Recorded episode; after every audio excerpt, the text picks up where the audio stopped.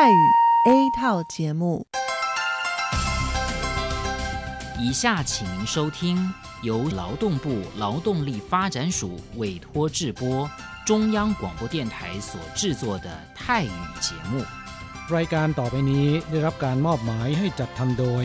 กรมพัฒนากำลังแรงงาน กระทรวงแรงงาน ไต้หวันสาธารณรัฐจีน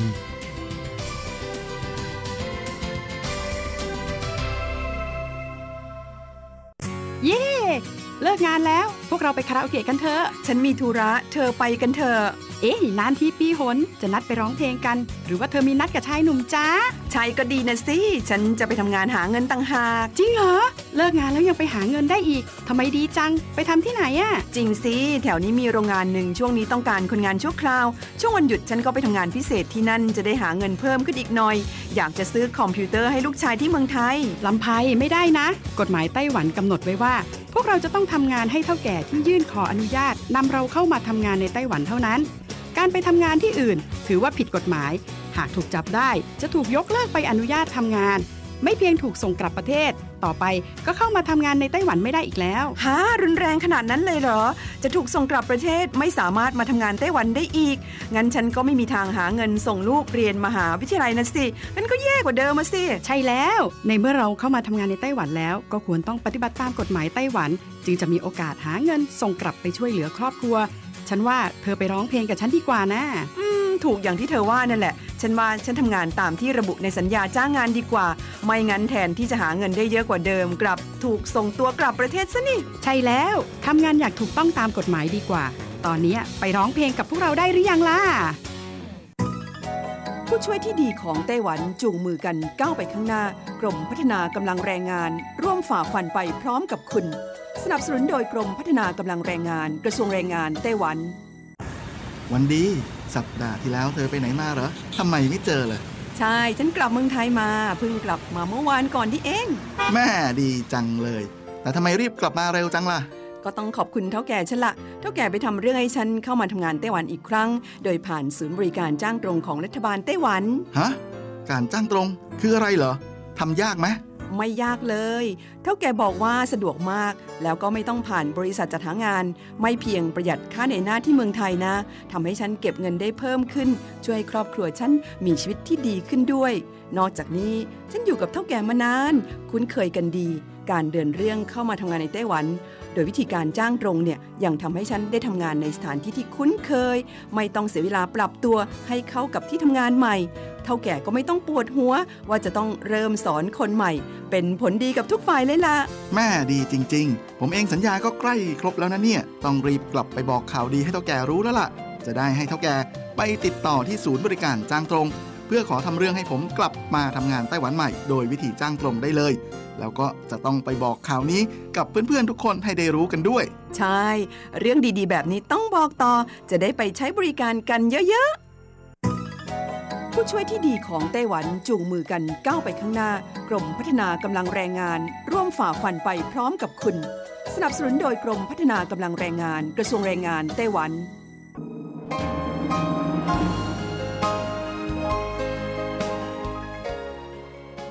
กลับมาฟังขณะนี้ท่านกำลังอยู่กับรายการภาคภาษาไทย Radio Taiwan International หรือ RTI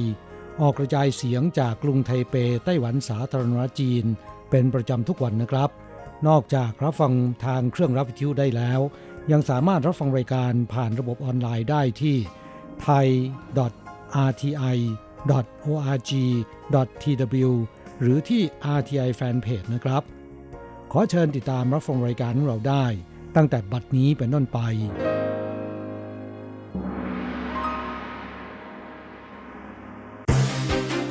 ลำดับแรกขอเชิญติดตามรับฟัง ข่าวประจำวัน สวัสดีครับคุณผู้ฟังที่รักและเคารพทุกท่านครับ วันนี้ตรงกับวันพุทธที่ 28 ตุลาคมปีพุทธศักราช 2563 นะครับ สำหรับข่าวประจำวันจาก RTI ในวันนี้ก็มีผมกฤษณัยสายประพาสเป็นผู้รายงานนะครับ เรามาเริ่มต้นกันที่ข่าวคราวเกี่ยวกับ การประชุมร่วมระหว่างไต้หวันสหรัฐญี่ปุ่นและออสเตรเลียกันนะครับครับสถานการณ์การระบาดของโควิด -19 ทั่วโลกนะครับ ก็ยังคงระอุไม่หยุดทีเดียวครับ แต่การปราบปรามอาชญากรรมไม่อาจผ่อนคลายได้ ทั้งนี้เพื่อขยายความร่วมมือระหว่างประเทศนะครับ กรมสอบสวนกลางกระทรวงยุติธรรมของไต้หวันนั้นก็ร่วมกับกระทรวงการต่างประเทศไต้หวัน จับมือกับ AIT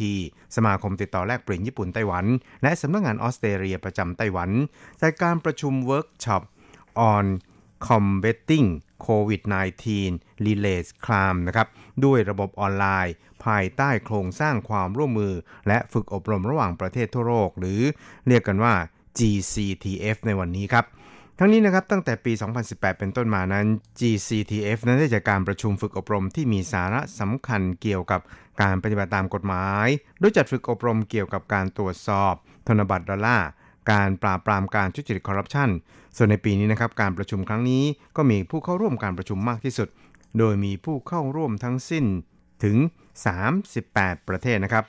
ทางด้านนายชัยชิงเสียงรัฐมนตรีว่าการกระทรวงยุติธรรมของไต้หวันสาธารณจีนนั้น ก็ได้ระบุในการประชุมครับบอกว่า 调查局啊，一开始是跟美国啊在台协会来合办啊这样的一个研讨会。 ตั้งแต่เริ่มแรกนี่นะครับกรมสอบสวนกลางไต้หวันก็ได้ประสานงานกับ AIT ประจำไต้หวันเพื่อร่วมกันจัดการประชุม GCTF ต่อมาก็ได้เชิญญี่ปุ่นเข้าร่วมด้วย แล้วก็ในเวลาต่อมานั้นออสเตรเลียก็ได้เข้าร่วมการจัดการประชุมในคราวนี้เช่นกันเพื่อแบ่งปันประสบการณ์ การปฏิบัติภารกิจตามกฎหมาย แลกเปลี่ยนข้อมูลข่าวสารระหว่างกัน ซึ่งนับว่ามีประโยชน์เป็นอย่างยิ่งเลยทีเดียวครับทางด้านนายหลี่หวนจง อธิบดีกรมสอบสวนกลางไต้หวันก็บอกว่า การปราบปรามอาชญากรรมในช่วงการระบาดของโรคนะครับ ก็ประกอบไปด้วยการปราบปรามการกักตุนหน้ากากอนามัย หน้ากากปลอม หรือเฟกนิวหรือข่าวปลอมนะครับ ซึ่งจนถึงขณะนี้นั้นก็ได้มีการยึดหน้ากากปลอมจำนวน 260 ล้านชิ้น จับเฟกนิวได้อีกจำนวน 1,400 ข่าว ข้อมูลต่างๆ เหล่านี้นั้น ถือว่าเป็นประสบการณ์สำคัญในการปราบปรามอาชญากรรม ในช่วงของการระบาดโควิด -19 ทั้งสิ้นครับ อีกข่าวหนึ่งเราไปดูเกี่ยวกับสืบเนื่องจากเมื่อเร็วๆนี้นะครับเรือดูดทรายของจีนนั้นได้ลุกล้ำล้อมเกาะมัตสุของไต้หวัน จนเป็นที่วิพากษ์วิจารณ์กันโดยทั่วไปครับกองเรือลาดตระเวนพิทักษ์หน้าน้ำไต้หวันนะครับจึงได้ส่งเรือรบซินเปและกองเรือลาดตระเวนมัตสุดำเนินการขับไล่เรือดูดทรายของจีนตามกฎหมาย ซึ่งก็ได้ขับไล่ออกจากเขตหน้าน้ำระหว่างเกาะมัตสุกับฝูเจี้ยนไปจนหมดสิ้นแล้วครับ นายหลี่จงเวยนะครับประธานคณะกรรมการกิจการมหาสมุทรของไต้หวันได้ระบุในการตอบข้อซักถามในสภาในวันนี้นะครับ โดยระบุว่าจุดที่ถูกลักลอบขุดดูดทรายนั้นมีอยู่ 2 จุดด้วยกันได้แก่บริเวณชายหาดไต้หวันที่หมู่บ้าน ชีเมยเกาะเพิงหูครับ ส่วนอีกที่หนึ่งนั้นก็คือหน้าน้ำระหว่างนานการกับจีกวางที่มัตสุโดยเรือลาดตระเวนนั้นได้ปฏิบัติภารกิจตามหลักฐานที่มีอยู่ของไต้หวัน โดย ห้ามดูดทรายบริเวณเกาะมัตสุ ซึ่งอยู่ติดกับชายฝั่งจีนนะครับ หากลุกล้ำเข้ามาเนี่ยก็จะถูกขับไล่ออกไป ขณะเดียวกันนะครับกองเรือลาดตระเวนไต้หวันนั้น ก็มีเรือรบรุ่นใหม่เข้ามาปฏิบัติภารกิจในบริเวณดังกล่าวด้วยเช่นเดียวกันครับ ทั้งนี้ครับนายหลีนั้นก็ได้ระบุครับบอกว่า 呃，我们希望的就是说，呃，在这些啊比较呃，他们会来盗采砂石的区域里面，我们能够部署大型的舰艇。 เราหวังว่าจะมีเรือรบขนาดใหญ่คอยดูแลในบริเวณที่มีการลักลอบดูดทรายชุกชุมนะครับ ดูแลหน้าน้ำในเวลาที่ค่อนข้างนาน แล้วก็ขอบเขตกว้างขวางขึ้น ปัจจุบันนั้นได้ขอกำลังเรือรบมาเสริมแล้ว ซึ่งตั้งแต่เมื่อวันก่อนเนี่ยก็มีเรือรบขนาด 1,000 ตันขึ้นไปเนี่ยเข้ามาดูแลในแถบเกาะมัตสุแล้วครับและซึ่งในเวลาต่อไปนั้นก็จะมีการส่งเรือรบขนาดใหญ่เข้ามาเนี่ยประจำการด้วยครับ แล้วก็มีการประสานกำลังที่มีอยู่ในปัจจุบัน ขับไล่รวมทั้งยับยั้งการลักลอบดูดทราย อย่างผิดกฎหมายเหล่านี้ให้ราบคาบเลยทีเดียวครับ อีกข่าวหนึ่งครับเราไปดูเกี่ยวกับทางด้านโควิด -19 ในไต้หวันครับ ซึ่งในช่วงที่ผ่านมาไต้หวันนะครับก็ได้รับแจ้งจากทั้งไทยแล้วก็จากญี่ปุ่นนะครับว่า พบผู้ติดเชื้อโควิด -19 ที่เดินทางไปจากไต้หวันครับ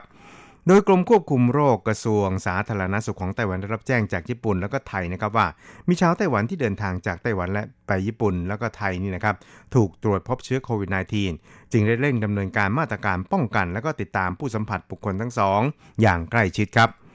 ครับ ไทยนั้นได้แจ้งให้ไต้หวันทราบว่าตรวจพบชาวไต้หวันหนึ่งรายเป็นชายวัย 60 เศษ ซึ่งไม่เคยมีอาการใด ๆ ในไต้หวันมาก่อน มีเชื้อโควิด โดยได้เดินทางไปทำงานที่ไทย ก่อนออกเดินทางคือวันที่ 6 ตุลาคม ได้ไปตรวจเชื้อในไต้หวันแต่ไม่พบเชื้อ และต่อมาก็เดินทางไปไทยเมื่อวันที่ 8 ตุลาคม ไม่มีอาการขณะเข้าเมืองครับ แล้วก็ตรวจเชื้อวันที่ 11 ตุลาคมก็ไม่พบเชื้อ แต่เริ่มมีอาการไอแล้วก็เป็นไข้ ตั้งแต่เมื่อวันที่ 17 ตุลาคม แล้วก็ต่อมาครับก็ไปตรวจเชื้อเมื่อวันที่ 19 ตุลาคม ขณะนี้ก็กำลังรักษาตัวอยู่ในโรงพยาบาลในประเทศไทยครับครับส่วนอีกรายนั้นเป็นหนุ่มไต้หวันวัย 20 เศษ แล้วก็ชายญี่ปุ่นวัย 50 เศษครับ เดินทางออกจากไต้หวันไปญี่ปุ่น เมื่อวันที่ 21 แล้วก็ 23 ตุลาคมตามลำดับ ทั้งสองนั้นไม่มีอาการใด ๆ เลย แล้วก็มีการตรวจเชื้อก่อนเข้าเมืองด้วย ผลเป็นบวกทั้งคู่ จึงส่งตัวไปรักษาตัวยังโรงพยาบาลแล้ว ทั้งนี้หนุ่มไต้หวันวัย 20 เศษ ก็ได้ตรวจเชื้อโดยจ่ายค่าใช้จ่ายเองนะครับเมื่อวันที่ 14 และ 20 ตุลาคมผลเป็นลบ นอกจากนี้ยังตรวจที่ญี่ปุ่นเมื่อวันที่ 7 ตุลาคม ผลก็เป็นลบเช่นเดียวกันครับทั้งนี้กระทรวงสาธารณสุขไต้หวันนะครับก็ได้ตรวจสอบผู้สัมผัสใกล้ชิดจำนวน 39 คน ต้องตรวจเชื้อ 28 คน ผลเป็นลบ 20 คน อีก 7 คนกำลังรอผล ส่วนอีกรายกำลังตรวจเชื้อครับ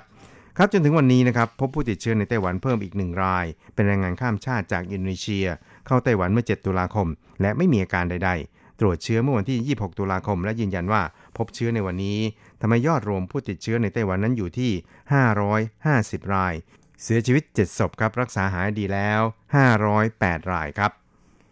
อีกข่าวหนึ่งเราไปดูเกี่ยวกับรัฐมนตรีสาธารณสุขของไต้หวันสาธารณจีนเรียกร้องให้นานาชาติ รวมไต้หวันเข้าอยู่ในเครือข่ายการอนามัยโลกนะครับเพื่อที่จะอุดช่องโหว่แห่งการป้องกันโรคระหว่างประเทศครับนายเฉินซือจงรัฐมนตรีว่าการกระทรวงสาธารณสุขและสวัสดิการสังคมของไต้หวันสาธารณจีน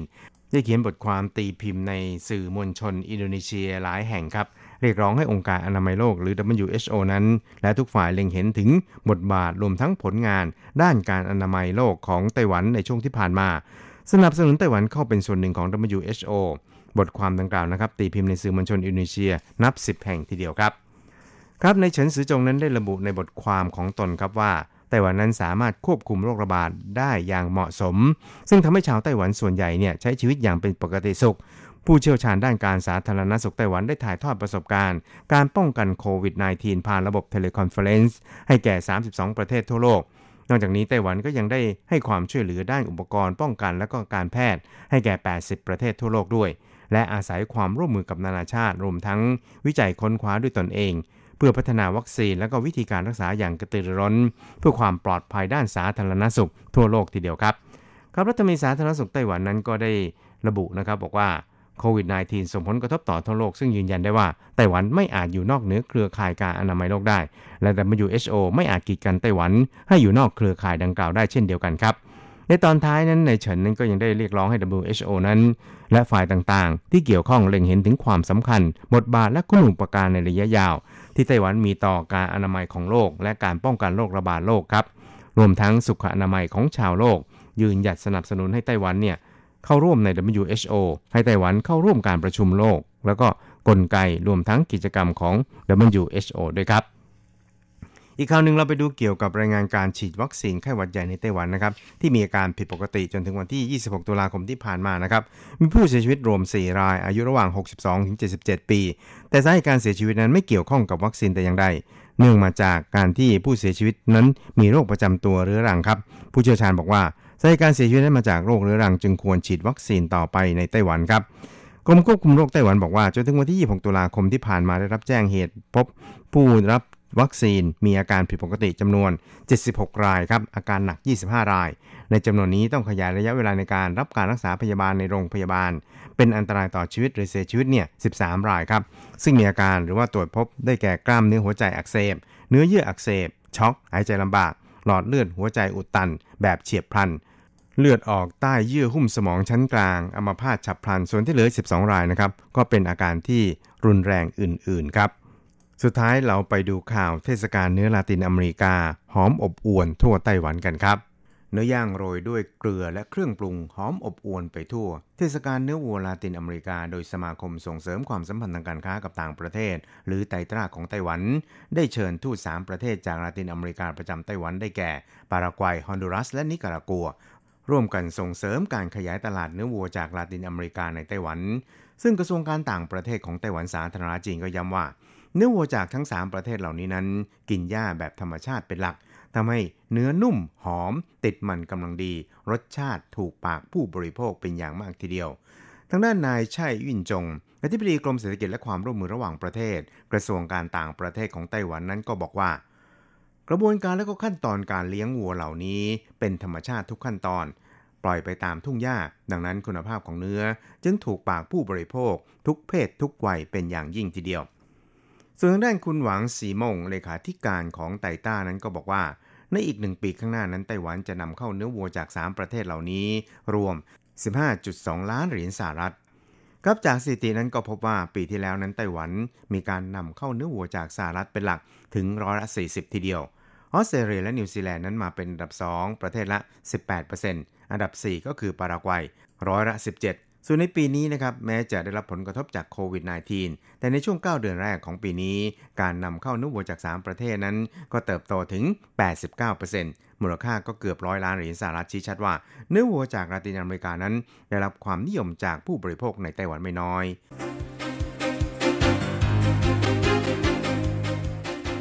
ต่อไปขอเชิญฟังข่าวต่างประเทศและข่าวจากเมืองไทยค่ะ สวัสดีค่ะ คุณผู้ฟังที่เคารพ ช่วงของข่าวต่างประเทศและข่าวในเมืองไทยรายงานโดยดิฉันการจยากริชยาคมค่ะ ข่าวต่างประเทศสำหรับวันนี้นั้นเริ่มจากข่าว SpaceX เสนออินเทอร์เน็ตผ่านดาวเทียมให้ทดลองใช้ SpaceX เสนอบริการอินเทอร์เน็ตความเร็วสูงผ่านดาวเทียม หรือที่เรียกว่า Starlink ให้ผู้ใช้ได้ทดสอบในราคา 99 ดอลลาร์สหรัฐต่อเดือน และอีก 499 ดอลลาร์สหรัฐสำหรับชุดติดตั้ง ในช่วงที่ SpaceX กำลังผลักดันให้บริการอินเทอร์เน็ตความเร็วสูง เพื่อเข้าถึงลูกค้าในชนบทที่มีตัวเลือกจำกัด โดยชาวเมืองในรัฐวอชิงตัน รัฐวิสคอนซิน และรัฐไอดาโฮที่ลงทะเบียนทดสอบ Starlink ได้รับอีเมลเชิญชวนจาก SpaceX ให้ร่วมการทดสอบดังกล่าวทั้งนี้ SpaceX ได้ส่งดาวเทียมขึ้นสู่วงโคจรแล้วมากกว่า 800 ดวง จากทั้งหมดหลายพันดวง ที่จำเป็นสำหรับการให้บริการอินเทอร์เน็ตความเร็วสูงผ่านดาวเทียมทั่วโลก คาดว่าการลงทุนมูลค่า 10,000 ล้านดอลลาร์สหรัฐ จะสามารถสร้างรายได้ประมาณ 30,000 ล้านดอลลาร์สหรัฐต่อปี เพื่อช่วยสนับสนุนโครงการจรวดระหว่างดาวหรือ Starship ของอีลอน มัสก์ข่าวต่อไป ผู้โดยสารสตรีใน 10 เที่ยวบินของสายการบินกาตาร์แอร์เวย์ถูกละเมิดสิทธิ์ตรวจช่องคลอดที่สนามบิน จากกรณีที่ทางการกาตาร์นำตัวผู้โดยสารหลายคนออกจากเที่ยวบินของสายการบินกาตาร์แอร์เวย์ ที่กำลังจะออกเดินทางไปยังนครซิดนีย์ของออสเตรเลีย และบังคับให้ตรวจช่องคลอด เพื่อหาร่องรอยการให้กำเนิดทารกที่ถูกทิ้งไว้ภายในท่าอากาศยานฮามัดของกาตาร์ด้านนางมารีสเพย์น รัฐมนตรีว่าการกระทรวงการต่างประเทศของออสเตรเลียเปิดเผยว่า มีผู้โดยสารหญิงบนเครื่องบิน10ลำในกรุงโดฮาของกาตาร์ที่ถูกบังคับให้ตรวจร่างกาย ซึ่งเขาข่ายละเมิดสิทธิ โดยเป็นจำนวนมากกว่าที่คาดไว้ในตอนแรก มีผู้โดยสารหญิง 18 คน ในจำนวนนี้มีสตรีชาวออสเตรเลีย 13 คนที่ได้รับผลกระทบ ในเที่ยวบินที่กำลังออกเดินทางไปยังนครซิดนีย์เมื่อวันที่ 2 ตุลาคมที่ผ่านมา และยังมีผู้โดยสารชาติอื่น ๆ อีกด้วย ขณะที่ทางการกาตาออกแถลงการระบุว่าเหตุการณ์ที่เกิดขึ้น เป็นไปเพื่อป้องกันไม่ให้ผู้กระทำผิดหลบหนีจากคดีร้ายแรง ทางการขอแสดงความเสียใจต่อการกระทำที่ถือเป็นการสร้างความเจ็บปวด หรือล่วงละเมิดสิทธิของผู้โดยสาร อย่างไรก็ตามแถลงการดังกล่าวมิได้กล่าวถึงรายละเอียดของการบังคับผู้โดยสารหญิงให้ตรวจร่างกาย ระบุเพียงว่าได้ดำเนินการค้นหามารดาของทารกที่ถูกห่อถุงพลาสติกและทิ้งไว้ในถังขยะ ต่อไปขอเชิญคุณผู้ฟังรับฟังข่าวในเมืองไทยค่ะ นายกเชื่อมั่น โครงการรถไฟความเร็วสูงไทยจีนแผ่นดินใหญ่พลเอกประยุทธ์จันโอชา นายกรัฐมนตรี เป็นประธานในพิธีลงนามสัญญาจ้างระบบราง ระบบไฟฟ้าและเครื่องกล รวมทั้งจัดหาขบวนรถไฟ และจัดฝึกอบรมบุคลากร ของโครงการความร่วมมือระหว่างรัฐบาลแห่งราชอาณาจักรไทย และรัฐบาลแห่งสาธารณรัฐประชาชนจีน ในการพัฒนาระบบรถไฟความเร็วสูง เพื่อเชื่อมโยงภูมิภาคช่วงกรุงเทพมหานครถึงหนองคาย ระยะที่ 1 ช่วงกรุงเทพมหานครถึงนครราชสีมา 253 กิโลเมตร ประกอบด้วย 6 สถานี กรุงเทพวงเล็บบางซื่อ ดอนเมือง อยุธยา สระบุรี ปากช่อง และนครราชสีมา ใช้งบประมาณในการก่อสร้าง 179,412.21 ล้านบาท และระบุว่ารัฐบาลให้ความสำคัญกับโครงการความร่วมมือนี้ เนื่องจากเป็นเส้นทางยุทธศาสตร์สำคัญ ที่จะช่วยเสริมสร้างความสามารถในการแข่งขันของประเทศ และเป็นนกลไกในการพัฒนาประเทศและภูมิภาค โดยเฉพาะหัวเมืองหลักตามแนวเส้นทางรถไฟความเร็วสูง จะสามารถต่อยอดและพัฒนาเป็นเมืองศูนย์กลางของภูมิภาค การลงนามนี้เป็นโอกาสในการแลกเปลี่ยนเรียนรู้พัฒนาเทคโนโลยีระหว่างกัน เชื่อมั่นว่าไทยจะนำองค์ความรู้มาสร้างสรรค์ให้เกิดประโยชน์ต่อประชาชน ประเทศและภูมิภาคต่อไป ต่อไปเป็นอัตราแลกเปลี่ยนประจำวันพุธที่ 28 ตุลาคม พุทธศักราช 2563 อ้างอิงจากธนาคารกรุงเทพสาขาไทเป โอนเงิน 10,000 บาทใช้เงินเหรียญไต้หวัน 9,400 เหรียญ แลกซื้อเงินสด 10,000 บาทใช้เงินเหรียญไต้หวัน 9,750 เหรียญ 1 ดอลลาร์สหรัฐใช้เงินเหรียญไต้หวัน 28.83 เหรียญแลกซื้อค่ะ คุณผู้ฟังคะนั้นเป็นช่วงของข่าวต่างประเทศและข่าวในเมืองไทย รายงานโดยดิฉันกัญจยากริชยาคมค่ะ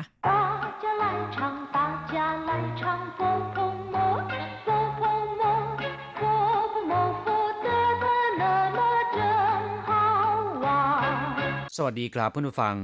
พบกันในวันนี้เราจะมาเรียนบทเรียนที่ 20 ของแบบเรียนชั้นกลาง บทที่ 20 ไหลปู้จีละไม่ทันแล้ว ในสนทนาภาษาจีนกลางภาคเรียนที่หนึ่งบทนี้ ซึ่งเป็นบทสุดท้าย เราจะมาเรียนคำสนทนาเกี่ยวกับการเร่งเร้า การเร่งรัดให้ผู้อื่นเร็วๆหน่อย ขืนชักช้าจะไม่ทันการจะไม่ทันเวลา ซึ่งเป็นคำสนทนาที่ใช้บ่อยในชีวิตประจำวัน ไม่ว่าจะในขณะที่ทำงานไปดูหนังหรือทำอะไรก็ตาม 第二十课，来不及了。一对话，时间来不及了，不会啊，还有二十分钟，动作快一点行吗？别催嘛。每次都迟到，老板会不高兴的。第二十课来不及了บทที่ 20 ไม่ทันแล้ว ไม่ทันการซะแล้ว หรือไม่ทันซะแล้ว时间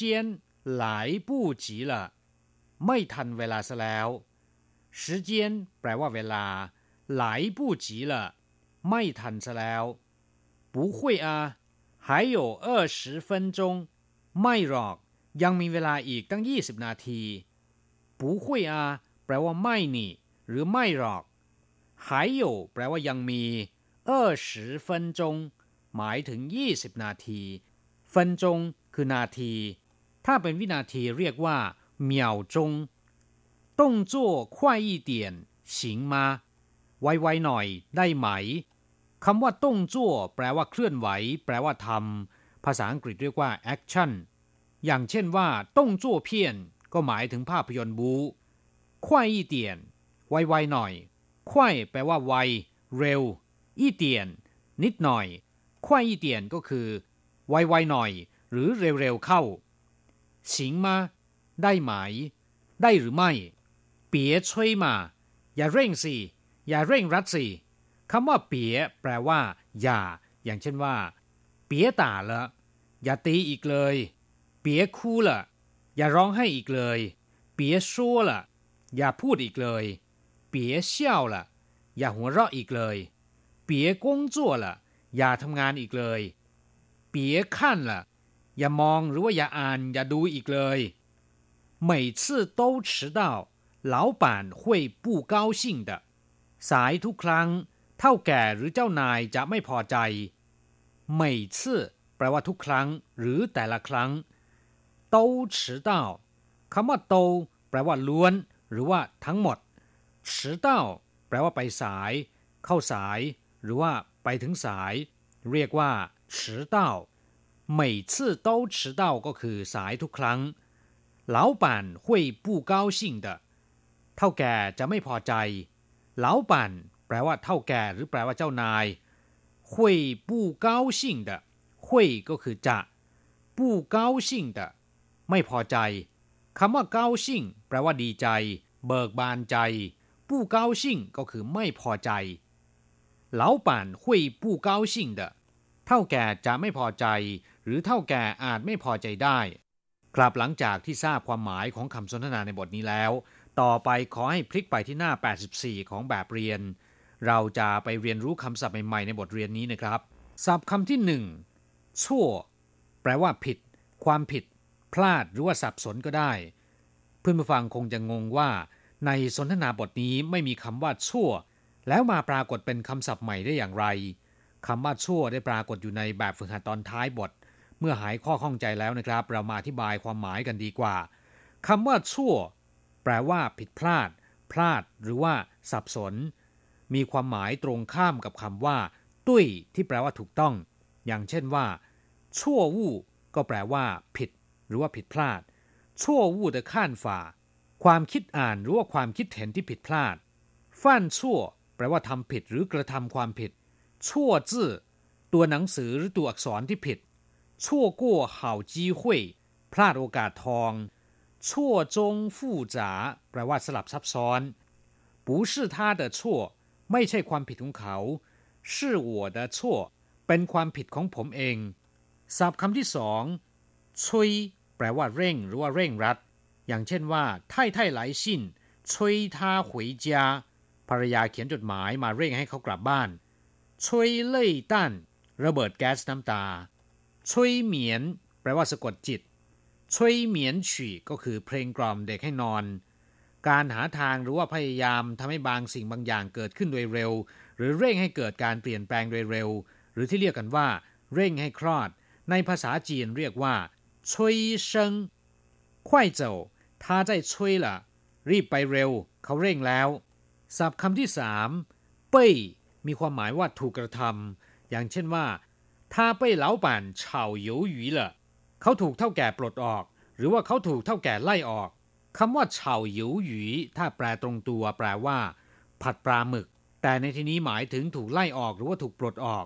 ถ้าเป้ยเหลาป่านเฉาหยหยีละก็หมายความว่าเขาถูกเท่าแก่สั่งให้ม้วนเสือกลับบ้านถ้าเป้ยเหลาป่านมาแต่เหินฉัน เขาถูกเท่าแก่ด่าเสียเละ我的手被门夹到了มือของผมถูกประตูหนีบ他被选为模范劳工เขาถูกเลือกให้เป็นคนงานตัวอย่าง หรือเขาถูกเลือกให้เป็นคนงานดีเด่นคำว่าหมูฟันแปลว่าดีเด่น หรือว่าเป็นตัวอย่างที่ดี เหลากงก็คือคนงาน แต่ถ้าคำว่าเป้ยเป็นคำนาม จะแปลว่า ผ้าห่ม อย่างเช่นว่า เหมียนเป้ย ก็คือผ้าห่มที่ทำด้วยสำลี ซึ่งให้ความอบอุ่นในฤดูหนาวศัพท์คำต่อไป ต้งจั่วแปลว่าอากับกริยาหรือว่าการเคลื่อนไหว อย่างเช่นว่าต้งจั่วเย่าม่านยี่เตียน ต้องช้าๆหน่อย หรือต้องเคลื่อนไหวอย่างช้าๆหน่อย我喜欢看动作片ผมชอบดูหนังบู他的动作很滑稽ท่าทางของเขาน่าขำมากศัพท์คำต่อไป เหลาปั่น แปลว่า เท่าแก่ หรือว่าเจ้าของกิจการ หรือแปลว่าเจ้านายก็ได้นะครับชูเหมือนแปลว่า ออกจากบ้าน ออกนอกบ้าน อย่างเช่นว่า时间已经八点了你还不出门เวลา8โมงแล้ว คุณยังไม่ออกจากบ้านไหลปู้จีแปลว่าไม่ทันแล้ว หรือไม่ทันการซะแล้ว ตรงข้ามกับคำว่าไหลเต๋อจีที่แปลว่ายังทัน ยังมีเวลาพอ ศัพท์คำต่อไป时间แปลว่าเวลา การเวลาหรือว่าระยะเวลา อย่างเช่นว่า每天工作的时间是八小时แต่ละวันทำงาน 8 ชั่วโมง给我一点时间ให้เวลาผมหน่อย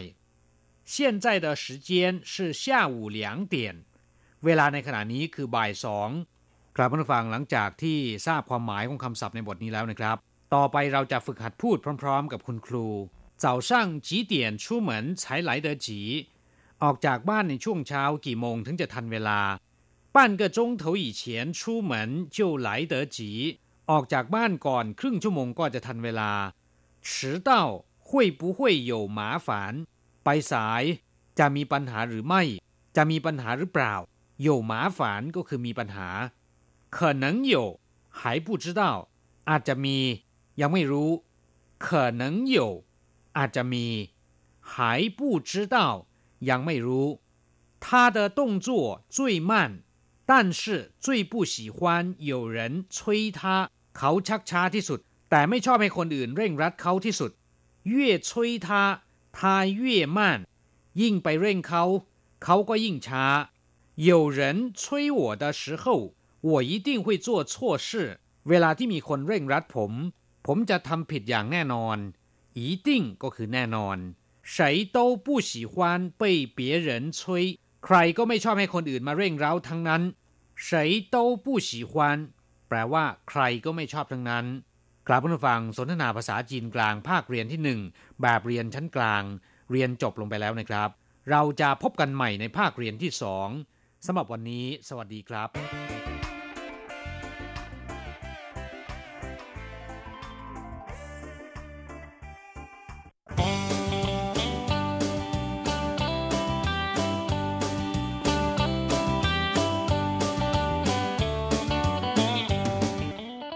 ผู้ฟังขณะนี้ท่านกำลังอยู่กับรายการภาคภาษาไทย RTI เอเชียสัมพันธ์ลำดับต่อไปขอเชิญท่านมาร่วมให้กำลังใจแด่เพื่อนแรงงานไทยที่ประสบปัญหาและความเดือดร้อน ในช่วงไขปัญหาแรงงาน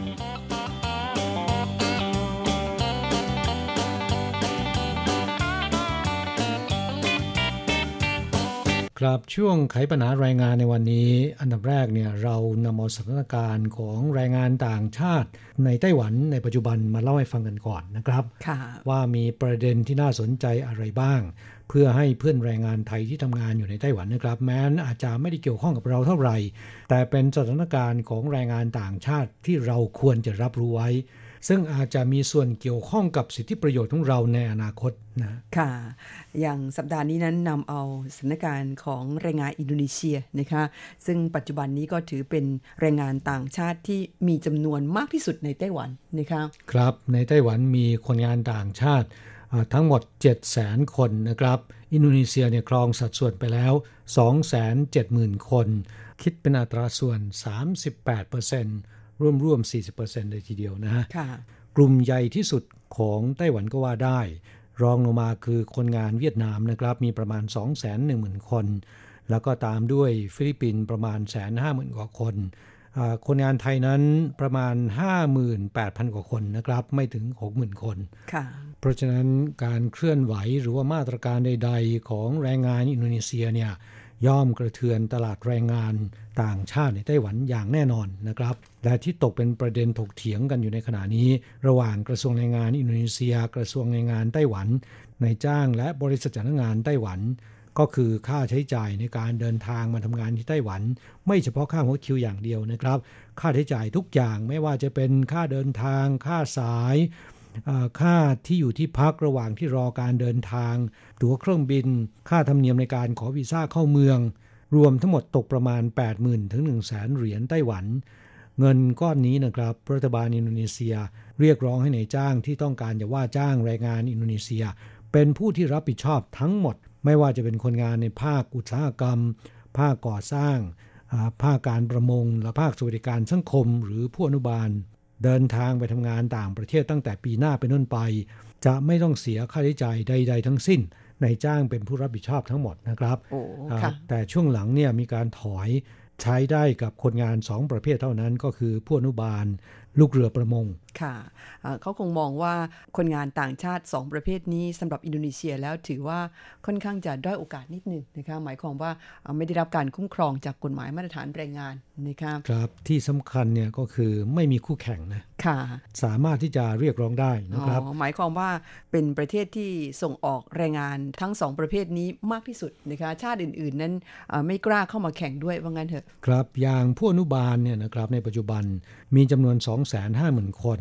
ขณะที่อินโดนีเซียมีมากถึง 200,000 คนแล้วนะครับ ครองสัดส่วน 70 กว่าเปอร์เซ็นต์เกือบจะ 80เปอร์เซ็นต์หมายถึงว่าผู้อนุบาลในไต้หวันทุก ๆ 10 คนมีประมาณ 7-8 คน เป็นคนงานอินโดนีเซียนะชาติอื่นๆ ไม่ว่าจะเป็นเวียดนาม ฟิลิปปินส์โดยเฉพาะอย่างยิ่งไทยนะครับ ไม่สามารถที่จะจัดส่งได้มากถึงขนาดนั้นอย่างเวียดนามเนี่ยสมัยก่อน เดินทางมาทำงานผู้อนุบาล ค่อนข้างเยอะนะครับ แต่ช่วงหลังๆก็หายากแล้ว แม้แต่แม้แต่คนงานในโรงงานในภาคอุตสาหกรรม ภาคการผลิตก็ไม่ได้หาง่ายเหมือนสมัยก่อนนะรัฐบาลอินโดนีเซียมองว่าควรที่จะเรียกร้องสิทธิ์ให้กับคนงานทั้งสองประเภทนี้ แล้วเขาก็มั่นใจว่าเขาเป็นเจ้าตลาดในด้านนี้นะคะครับ จริง ๆ แล้วเนี่ยผมว่าผู้อนุบาลเป็นกลุ่มคนงานที่น่าเห็นใจนะครับ เสียค่าใช้จ่ายพอๆกับคนงานที่เดินทางมาทำงานในโรงงานในภาคการผลิตหรือว่าอุตสาหกรรมแต่ว่ารายได้นั้นต่ำกว่ามากนะครับ อย่างผู้อนุบาลของอินโดนีเซียของเวียดนามของฟิลิปปินส์ยกเว้นของไทยนะครับ อัตราค่าจ้างของเขายังอยู่ที่ 17,000 เหรียญไต้หวันต่อเดือน ในจ้างบางรายจ่ายโอทีในวันหยุดเข้าไปด้วยรวมเฉลี่ยแล้วนะครับ จะตกที่ประมาณ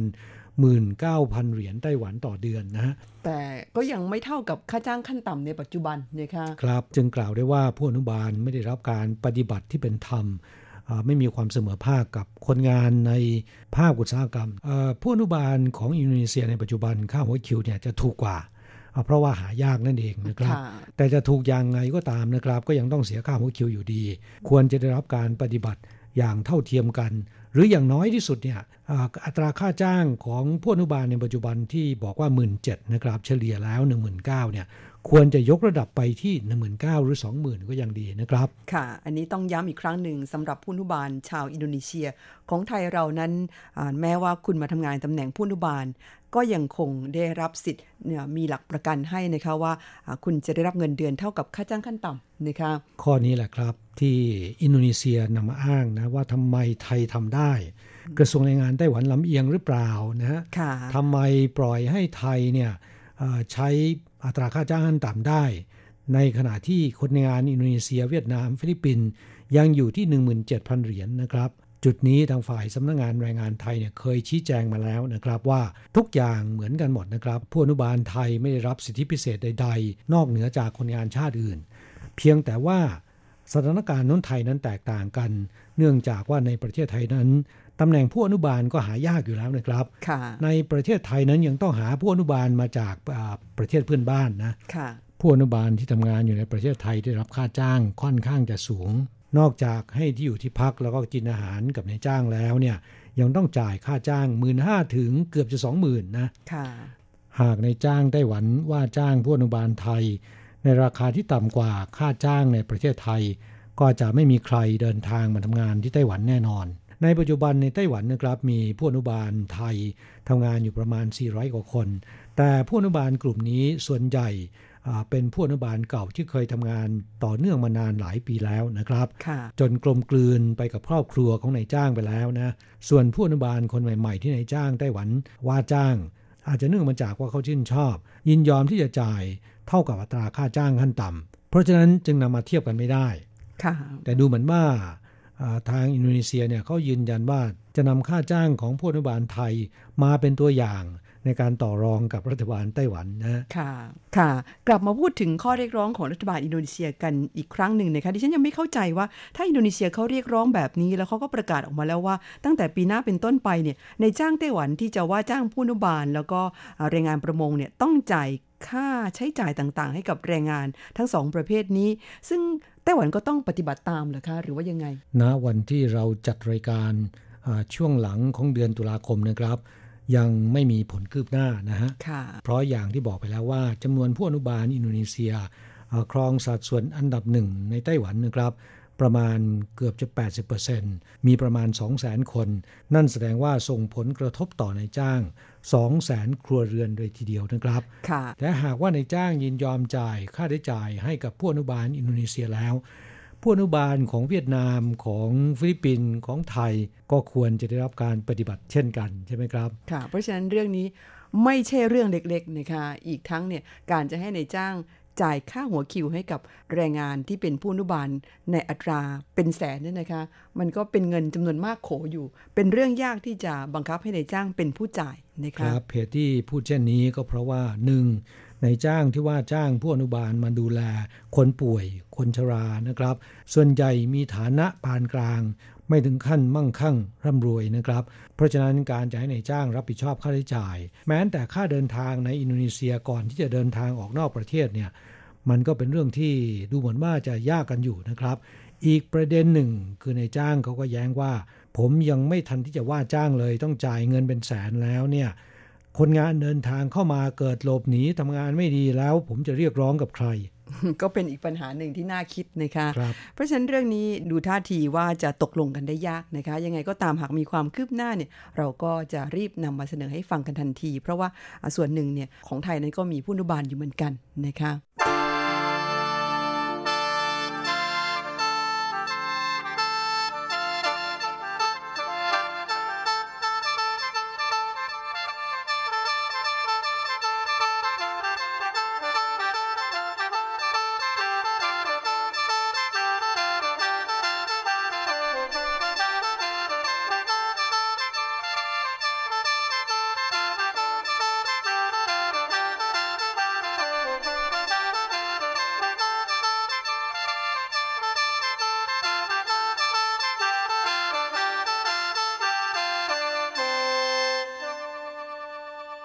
ค่ะยังจะคุยกันถึงเรื่องแรงงานอินโดนีเซียต่อนะคะเพราะว่าช่วงนี้เนี่ยเป็นเรื่องที่กำลังร้อนแรงในโซเชียลของไต้หวันค่ะ นั่นก็คือก่อนหน้านี้นะคะ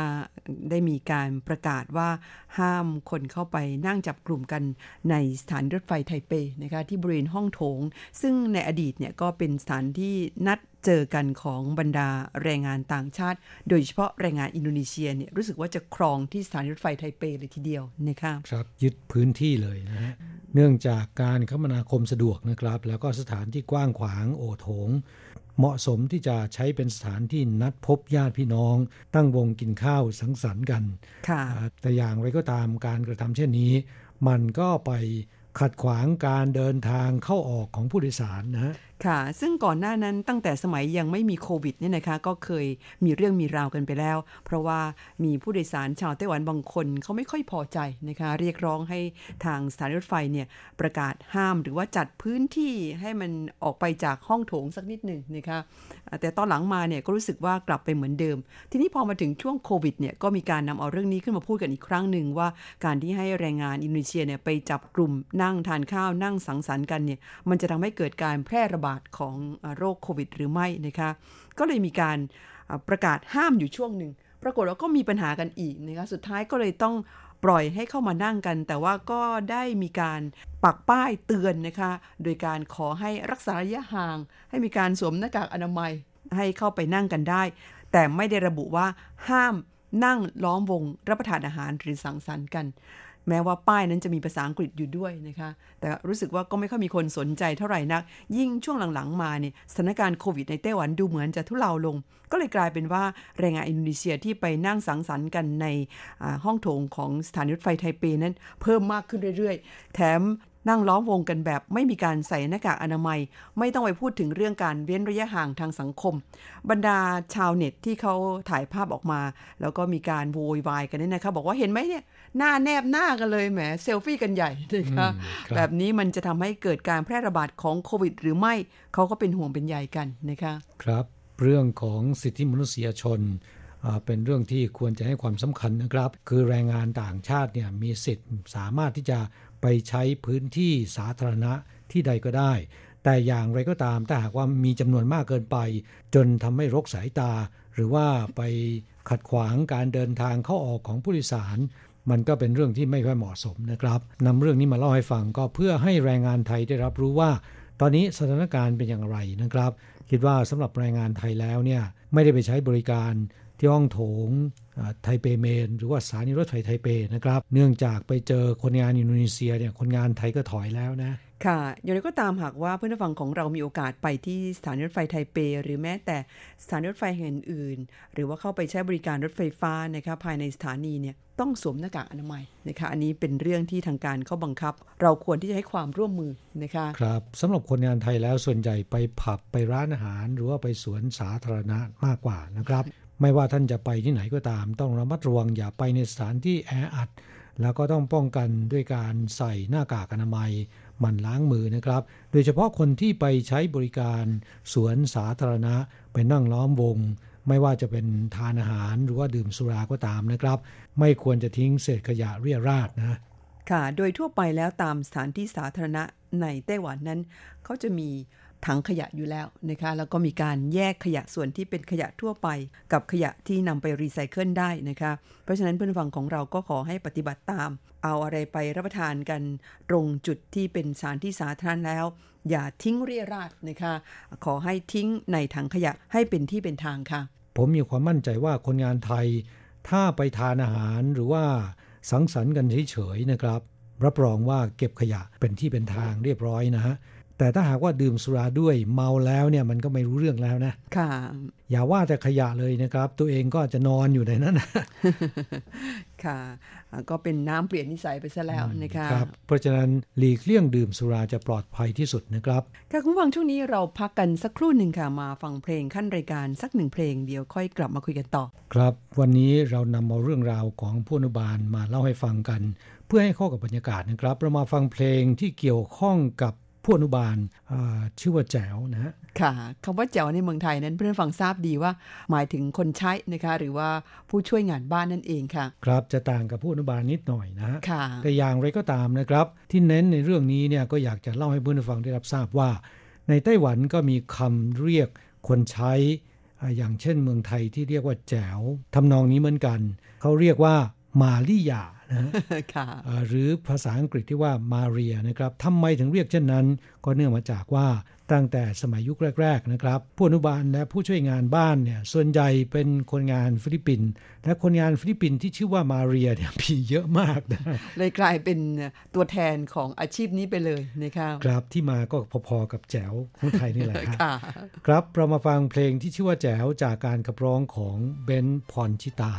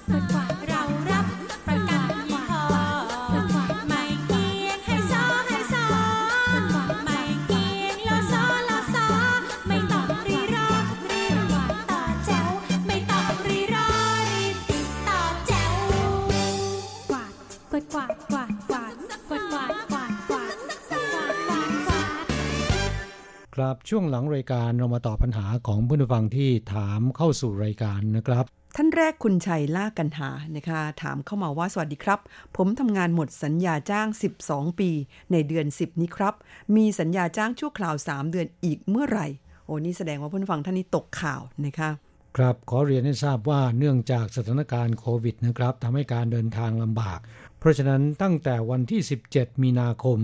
กระทรวงแรงงานไต้หวัน อนุญาตให้แรงงานต่างชาติที่ทำงานครบสัญญาแล้วก็ครบ 12 ปีแล้วนะครับ สามารถที่จะสามารถต่อสัญญาออกไปได้ 3 เดือน จนถึง 17 มิถุนายน และพอมาถึง 17 มิถุนายน สถานการณ์ยังไม่ดีขึ้นนะครับมีการขยายออกไปอีก 3 เดือนถึงวันที่ 17 กันยายน มาถึงวันที่ 17 กันยายน สถานการณ์ก็ยังคงย่ำแย่เหมือนเดิม เพราะฉะนั้นจึงมีการขยายออีก 6 เดือนนะครับ หมายถึงว่าคนงานต่างชาติที่ทำงานครบสัญญา แล้วก็ครบ 12 ปีแล้วนะครับ ก่อนวันที่ 17 มีนาคมปีหน้าปี 2564 ใครที่ครบสัญญาแล้วก็ครบ 12 ปีแล้วนะครับ สามารถจะขยายสัญญาต่อไปได้อีก 6 เดือนนะค่ะทั้งนี้และทั้งนั้นเนี่ยนะคะต้องเป็นความตกลงกันระหว่างตัวคุณกับนายจ้างด้วยนะคะหากว่าคุณและนายจ้าง ต่างฝ่ายต่างยินยอมที่จะต่อสัญญาต่อไป แต่สัญญาของคุณครบก่อนวันที่ 17 มีนาคมปีหน้า ก็สามารถที่จะต่อสัญญาต่อไปได้อีก 6 เดือนนะครับ ขอย้ำว่าการต่อสัญญานี้ต่อได้กับในจ้างเดิมเท่านั้นนะครับ ส่วนคนที่ยังไม่ครบ 12 ปี และต้องการจะต่อสัญญาต่อไป หรืออยากจะเปลี่ยนในจ้าง จะต้องแจ้งให้ในจ้างดำเนินการล่วงหน้าก่อนจะครบสัญญา2ถึง4เดือนนะครับ ค่ะ ก็เป็นไปตามกฎระเบียบเดิมนะคะสำหรับคนที่ยังไม่ครบ 12 ปี แต่ใครที่ครบ 12 ปีแล้ว ต่อได้อีกชั่วคราว 6 เดือนนะคะ แต่ว่าสัญญาของคุณนั้นจะต้องครบกำหนดก่อนวันที่ 17 มีนาคมปีหน้านะคะครับ และบางคนบอกว่าของผมครบหลังจากนั้นทำไงก็ขอเรียนให้ทราบว่าถึงเวลานั้นเนี่ยต้องรอดูทางกระทรวงแรงงานเขาจะมีการประกาศขยายต่อไปหรือไม่ แต่คิดว่า หากสถานการณ์ยังไม่ดีขึ้น คิดว่าเมื่อถึงเวลานั้นจะมีการขยายต่ออีก 6 เดือน จะมีการขยายต่อไปนะครับ ก็อาจจะเป็นไปได้นะคะก็คงต้องรอติดตามข่าวกันต่อไป เพราะฉะนั้นห้ามตกข่าวนะคะะแล้วก็สามารถรับรู้ข่าวสารเหล่านี้ได้จากรายการของเรานะคะเพราะว่าถ้ามีความคืบหน้าใหม่ๆเนี่ยเราจะรีบนำมาเสนอนำมาประกาศนำมาแจ้งให้ผู้ฟังได้รับทราบในทันที มาดูอีกท่านหนึ่งคุณพวงพันธ์ทุมพรนะคะ ถามเข้ามาว่าสวัสดีค่ะ ขอสอบถามหน่อยค่ะทำงานจะครบ 12 ปี ในเดือน 12 เดือน 12 คือเดือนธันวาคมนะคะ สามารถต่อได้อีก 6 เดือนใช่ไหมคะ แล้วต้องเสียค่าใช้จ่ายหรือเปล่า คือดิฉันมากับกรมแรงงานค่ะ อยากทราบว่า 6 เดือนต้องเสียค่าต่อสัญญาเท่าไหร่ กรณีถ้าเราต่อไปอีก 6 เดือนเนี่ยนายจ้างจะจ่ายค่าตั๋วเครื่องบินขากลับให้เราเหมือนเดิมหรือเปล่าคะ ขอบคุณค่ะ ก็เหมือนเดิมนะครับ เพราะว่าเราทำงานครบสัญญาแล้วนะค่ะส่วนที่บอกว่าจะมีการเก็บค่าต่อสัญญาหรือไม่นั้น ขอเรียนให้ทราบว่าไม่มีการเก็บนะครับ ปกติเขาจะมีการแอบเก็บกันในการต่อสัญญาใหม่สำหรับ 3 ปีนะแต่ว่านั่นก็เป็นบางส่วนเท่านั้นนะครับ ในจ้างจำนวนมากทีเดียว ไม่มีการเก็บค่าต่อสัญญา แม้นจะเป็นการต่อสัญญา 3 ปีนะครับ เพราะฉะนั้น 6 เดือนเนี่ยไม่ควรจะเก็บอยู่แล้วนะครับ หากใครถูกเก็บค่าต่อสัญญาเนี่ยสามารถร้องเรียนได้นะฮะร้องโดยตรงไปยังสำนักงงานแรงงานไทยนะครับ ที่ Facebook เนี่ยพิมพ์คำว่าสำนักงงานแรงงานไทย เว้นวรรคไทเป หรือจะร้องผ่านรายการของเราก็ได้นะครับ ค่ะ เราก็จะนำข้อมูลเนี่ยส่งต่อไปที่สำนักงงานแรงงานไทยอีกครั้งหนึ่งนะคะครับ อีกท่านหนึ่งคุณปาร์คอภิรัต บอกว่าสวัสดีครับ ขออนุญาตสอบถามพอเป็นไปได้ไหมครับว่า ไต้หวันจะเปิดให้ทำงานต่อไปได้ถึง 15 ปี คือถ้าเกิดว่าจะเต็ม 12 ปีแล้วเนี่ยสามารถทำเรื่องย้ายงานได้ไหมครับ โดยไม่ต้องกลับบ้าน คือตอนนี้ก็อยู่ไต้หวันครับ อีกหนึ่งปีจะครบสัญญา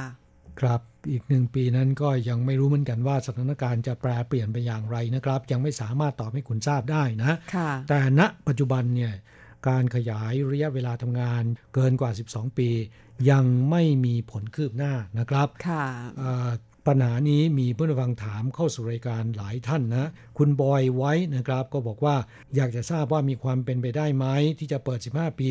อยากไปทำงานที่ไต้หวันอีก นี่แสดงว่าอยู่ที่ประเทศไทยนะครับ แล้วที่เมื่อก่อนเคยได้ข่าวเกี่ยวกับบัตรแรงงานกึ่งฝีมือจะมีไหมคือผมจะกลับมาได้ไหมกลับมาได้กี่ปี อยากกลับไปทำงาน คือทำงานที่ไต้หวันครบ 12 ปีแล้ว เคยได้ยินว่ามีโรงงานที่ไต้หวันมาเปิดที่ไทย แล้วเราจะทราบได้อย่างไรว่าบริษัทเหล่านั้น เปิดรับพนักงานมีเบอร์โทรศัพท์ติดต่อไหมครับ ครับคำตอบก็คล้ายๆ กับปัญหาของเพื่อนฟังท่านก่อนนะฮะ ตอนนี้ยังไม่มีการขยายเกินกว่า 12 ปีนะ ส่วนแรงงานกึ่งฝีมือ ก็ยังไม่มีผลคืบหน้าเช่นกันนะครับ หากว่ามีข่าวคืบหน้าเราจะรีบนำมารายงาน ส่วนที่บอกว่ามีโรงงานไต้หวันไปเปิดที่ไทยไหมรู้สึกว่ามีนะครับ แล้วก็ก่อนหน้าโน้นเนี่ยเขาเคยฝากให้รายการเราประชาสัมพันธ์ แต่ปรากฏว่าคนงานไทยไปสมัครกันน้อยนะค่ะไม่ทราบว่าตอนนี้ยังมีกันอยู่หรือเปล่า เอาเป็นว่าเราจะติดต่อสอบถามนะครับ แล้วก็ อาจจะแจ้งให้คุณทราบกันแล้วกัน นอกจากนั้นจะนำมาประกาศทางรายการวิทยุด้วยนะครับ ค่ะ เผื่อว่ามีเพื่อนฟังท่านอื่นเหมือนกัน ที่อยากจะทราบเหมือนกับเพื่อนฟังท่านนี้ คุณบอยไว้นะคะคุณฟังครับเวลาในรายการของเราวันนี้ดำเนินมาจนถึงช่วงท้ายสุดของรายการแล้ว ช่วงหลังเนี่ยเราตอบปัญหาที่เพื่อนฟังถามเข้ามา ในสัปดาห์หน้าเนี่ยก็จะนำเอาปัญหาที่ถามเข้ามากันมากมายนะคะ มาตอบให้ได้ฟังกันอีกสำหรับสัปดาห์นี้นั้นคงต้องขออำลาไปก่อน ก่อนจากกันมาฟังเพลงที่ชื่อว่าเล่าสู่กันฟัง จากการขับร้องของธงชัยแมกกินไตนะครับ และจากนั้นสัปดาห์หน้าเราจะกลับมาตอบปัญหาของเพื่อนแรงงานไทยกันต่อนะค่ะ ซึ่งก็มีปัญหาหลากหลายรูปแบบหลากหลายแง่มุมนะคะสำหรับวันนี้นั้นขอให้เพื่อนฟังทุกท่านจงโชคดีมีความสุขค่ะ ด้วยความปรารถนาดีจากกระผม ธนารณกร ดิฉันอ่านชันทรงพุทธ สวัสดีค่ะ สวัสดีครับ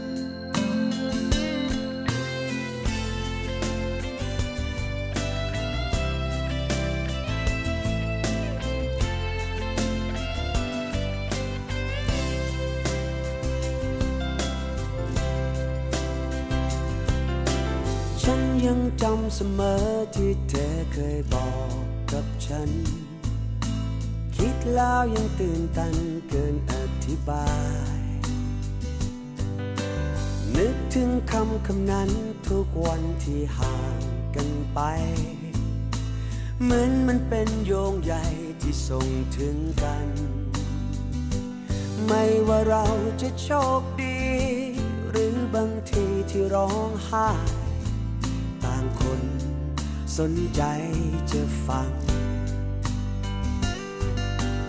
ราะว่าในชีวิตเรื่องจริงมันต่างจากฝัน ฝันไม่เคยมีวันที่เจ็บช้ำใจ มีผู้คนอยู่รอบกายเหมือนไม่มีไม่เห็นใคร แต่ใจใจฉันยังมีเธอ คืนที่ไร้แสงไฟ วันที่ใจมัวมน อเพียงใครสักคนห่วงใยกัน วันที่เสียน้ำตา วันที่ฟ้าเปลี่ยนพัน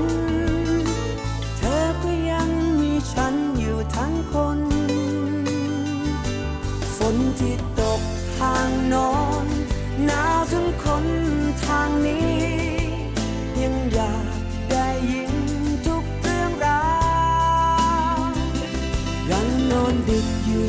ไหม เธอพร้อมไป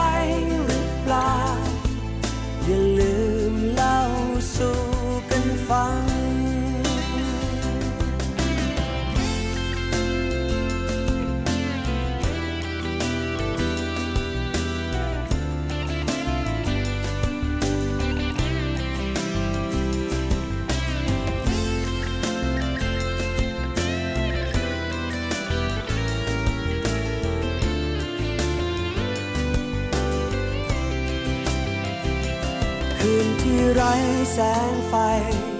วันที่ใจมัวมน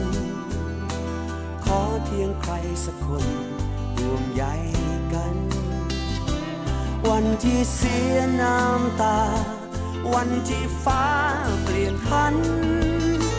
เธอก็ยังมีฉันอยู่ทั้งคน ฝนที่ตกทางโนอนหนาวทั้งคนทางนี้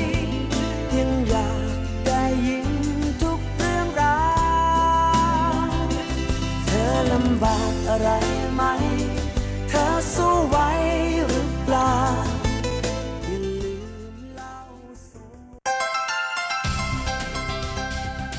以上节目是由劳动部劳动力发展署委托制播，中央广播电台制作的泰语节目。ที่ท่านรับฟังจบลงไปแล้วนั้นเป็นรายการที่ได้รับมอบหมายให้จัดทำโดย กรมพัฒนากำลังแรงงาน กระทรวงแรงงาน ไต้หวันสาธารณรัฐจีน